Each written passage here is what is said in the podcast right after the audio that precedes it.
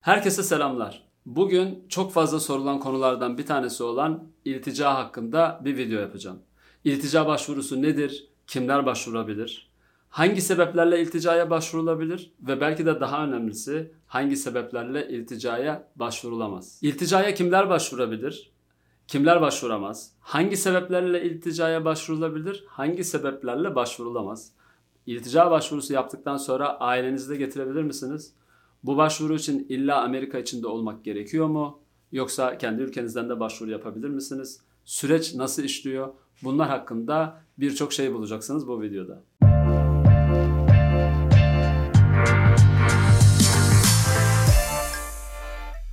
Öncelikle iltica başvurusu nedir?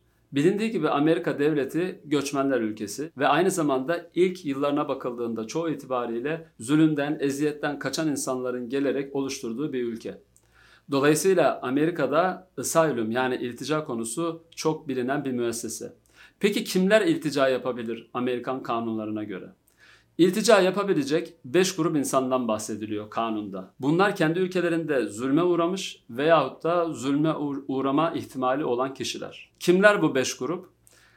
Irkı yüzünden, dini yüzünden, uyruğu yüzünden, sosyal bir gruba üye olması yüzünden veya politik fikirleri yüzünden zulme uğramış olan veyahut da zulme uğrama ihtimali olan kişiler.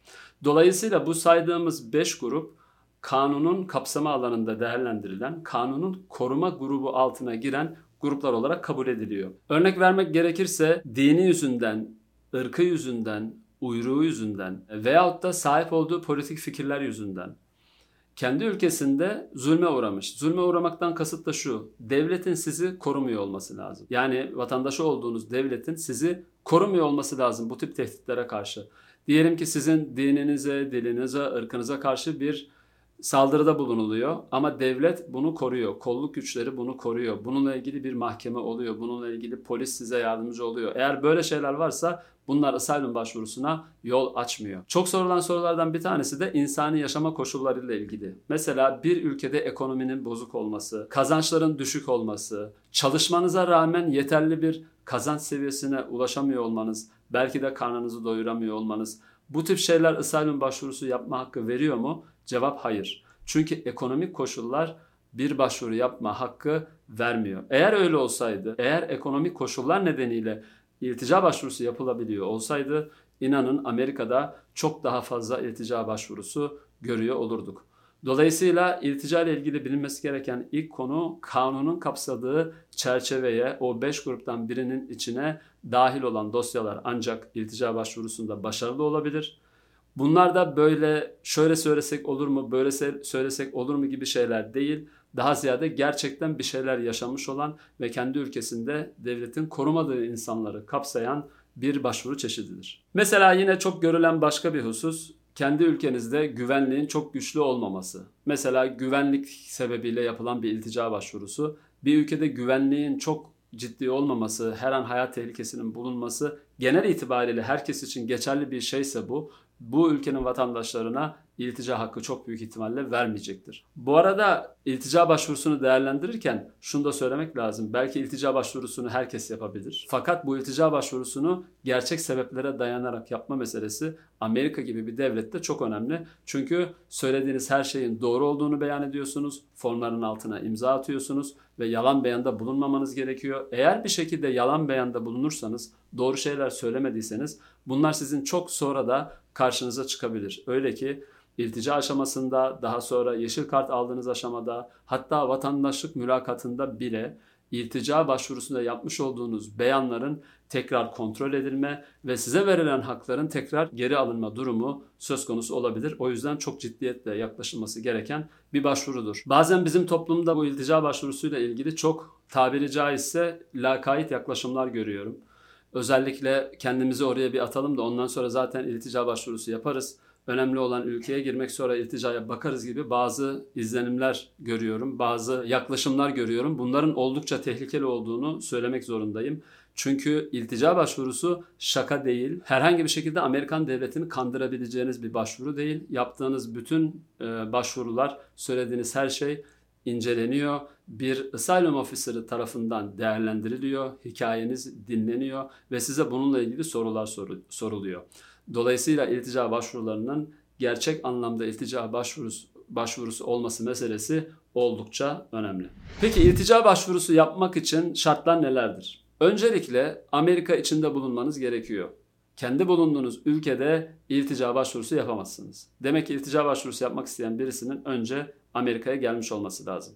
Bu iltica başvurusu ikiye ayrılıyor. Biri affirmative asylum dediğiniz dediğimiz sizin kendi kendinize asylum başvurusu yapma prosedürünüz. Burada Amerika'ya herhangi bir vizeyle giriş yapmış oluyorsunuz. Turist olabilir, F1 olabilir, H1 olabilir. Herhangi bir vize kategorisinde giriş yapmış oluyorsunuz ve akabinde asylum ofisine, iltica ofisine bir iltica başvurusu yapıyorsunuz. Diğer metot Amerika'ya gayri yasal yollardan girerek yapılan iltica başvurusu veyahut da Amerika'ya giriş yaparken sınırda pasaport polisinin durdurması ve sizi ülkeye almaması neticesinde bir defans mekanizması olarak ben ilticaya başvuruyorum demek ki bu da defensive asylum yani bir savunma aracı olarak asylum başvurusu yapmak demek oluyor. Benim bugün anlatacağım konular tamamen ilk kısma yani affirmative asylum'a ait konular olacak. Dolayısıyla bir kişinin Amerika'ya yasal yollardan gelmesi ve akabinde kendi ülkesine dönememesi nedeniyle iltica başvurusu yapması olayını anlatacağım. İltica başvurusunun usulleriyle ilgili bilinmesi gereken başka bir konu Amerika'ya giriş yaptıktan sonraki bir yıl içinde bu başvurunun yapılması gerekliliği. Kanun Amerika'ya gelen kişilerin uzunca süre burada takılıp ondan sonra sırf öyle olması daha kolay diye iltica başvurusu yapmasını istemiyor. Amerika'ya gelip eğer gerçekten sıkıntılı bir durum varsa bir sene içinde bu iltica başvurusunu yapmanızı istiyor. Bunun tabii ki istisnaları var. Mesela kişilerin statülerini devam ettirdiği durumlarda bu statüleri devam ettiği sürece asylum başvurusunu bir sene geçtikten sonra da yapabilirler. Bunun dışında da bazı istisnai durumlar var. Ülkedeki şartların değişmesi gibi istisnai durumların altına girilirse bir senenin ötesinde de asylum başvurusu yapılması düşünülebilir. İltica başvurularında çok sorulan sorulardan bir tanesi de ailemi bu başvuruya dahil edebilir miyim, edemez miyim sorusu. Eğer aileniz sizinle beraber bir vize kategorisinde Amerika sınırları içindeyse dosyanın içine ailenizi dahil edebilirsiniz ve bütün aile bu asylum başvurusundan istifade edebilir. Eğer siz başvuru yaparken aileniz, aile derken neyi kastediyoruz ondan da bahsedelim. Eşiniz ve 21 yaş altı çocuklarınız. Kendi ülkenizde ise ve siz asylum başvurusunu yaparken onları formunuza eklediyseniz o zaman sizin başvurunuz kabul edildikten sonra yani bu başvuru bir göçmenlik bürosu görevlisi tarafından approve edildikten, kabul edildikten sonra siz aile üyeleriniz için bir aile birleşimi dosyası yapabilirsiniz. Yani onlar sizin başvurunuz devam ederken değil, sizin başvurunuz ancak kabul edildikten sonra yeni bir aile birleşimi başvurusuyla beraber Amerika'ya gelebilir. Biraz da bu başvurunun süreciyle alakalı konuşalım. Başvuru yapıldıktan sonra göçmenlik bürosundan bir mülakat bekleniyor. Bu mülakatın ne kadar sürede geleceği gerçekten şu anda belirsiz bir durumda. Asylum başvurusunu gönderdikten sonra dosyanız Amerika içinde bulunan 10 tane asylum ofisinden birisine gönderiliyor. Bu da sizin nerede yaşadığınızla alakalı. Yaşadığınız bölgeye bakan bir asylum ofisi oluyor. Bunlar Amerika'da 10 tane. Bunlardan bir tanesine dosyanız gönderiliyor. Bu ofislerin size ne zaman mülakat vereceği, o ofisin elindeki dosya sayısıyla dosyalara nasıl bir mülakat verme sırası olduğuyla yakından ilgili. Belki yayınları takip edenler hatırlayacaktır. Trump hükümeti last in first out diye bir kural getirmişti. Bu da en son başvuru yapanların mülakatlarının en önce verileceği şeklindeydi ve bu Amerika genelinde büyük ölçüde uygulanıyordu. Tabii Covid geldikten sonra bu düzen komple bozuldu Uzun süre hiç kimseye mülakat verilmedi. Şu anda gördüğümüz şey tabi her asylum ofisi için durum farklı olabilir ama genel itibariyle last in first out kuralı devam ediyor. Genel itibariyle verilen mülakatlar hep son gönderilen dosyalardan, önceki gönderilen dosyalardan da ara sıra mülakatlar verildiği oluyor. Ama bu tutarlı bir şekilde yapılmıyor. Dolayısıyla şu anda asylum dosyası gönderen bir kişinin, asylum dosyası içeriye veren bir kişinin mülakatının ne kadar sürede geleceğini söylemek oldukça zor. Peki diyelim ki mülakat gelmedi, başvurunuz devam ediyor. Bu başvurunun size verdiği herhangi bir hak var mı? Evet, asylum başvurusu yapan bir kişi belli bir süre geçtikten sonra çalışma izni başvurusu yapabilir. Bu süre genellikle 5 ay olarak kabul ediliyor. Genellikle dememin sebebi şu anda 5 ay ama Trump hükümeti zamanında bununla ilgili çok davalar oldu. Şu an en son tekrar eski haline geri döndü. Asylum başvurusu yapan kişi 5 ay sonra çalışma izni başvurusu yapmaya hak kazanıyor. Bu başvuruda çoğu itibariyle 30 gün içinde bazen de 2 ay içinde sonuçlanıyor. Dolayısıyla 7-8 ay içinde bir çalışma izniniz ve bundan kaynaklı bir sosyal güvenlik numaranız olabiliyor. Biraz da başvurunun esasından bahsedelim. Siz bir asylum dosyası fail ettiniz. Size bir mülakat geldi. Mülakatta neler oluyor? Asylum mülakatı sizin göçmenlik bürosu görevlisiyle karşı karşıya oturduğunuz, size dosyanızla ilgili sorular sorulan ve sizin yemin altında beyan verdiğiniz, ifade verdiğiniz mülakatın ismidir. Burada kendi ülkenizde yaşadığınız sıkıntıları, ülkenize niye geri dönemediğinizi ve geri dönerseniz başınıza neler geleceğini anlatmak zorundasınız. Tabi tahmin ediyorsunuz ki karşınızda bir devlet görevlisi var. Her ne kadar bu bir sorgulama şeklinde geçmiyor olsa da yani bir sohbet havasında geçiyor olsa da bu mülakatın çok ciddi bir mülakat olduğunu ve anlattığınız olayların detayına kadar her şeyin sorulacağını söylemek mümkün. Dolayısıyla asylum başvurusu hem fail edilmesi yani gönderilmesi itibariyle hem de asylum mülakatı itibariyle oldukça ciddi bir başvurudur. Yeminli ifade verdiğiniz bir başvurudur ve hiçbir şekilde yalan beyan kullanılmaması gereken bir başvurudur. Asylum mülakatı yapıldıktan sonra Asylum ofisinin dosyanız hakkında bir karar vermesini beklemeye başlarsınız. Bu süre çok değişkenlik göstermekle beraber minimum 14 gün, maksimum aylar sürebilir. Neden böyle söylüyorum? Çünkü Covid öncesinde asylum ofislerinin genel kuralı mülakat yapıldıktan sonraki 14. gün ofise gidip kararı teslim almak şeklindeydi. Fakat bu Covid sonrası çok değişti. Şu an genellikle kararlar postayla gönderiliyor. Bazı asylum ofisleri ise tekrar gelip elden teslim etme, tekrar müvekkilin ofise gidip elden kararı teslim alma metoduna geri döndü. Dolayısıyla şu an itibariyle kararların ne kadar bir sürede çıkacağını söylemek çok mümkün değil.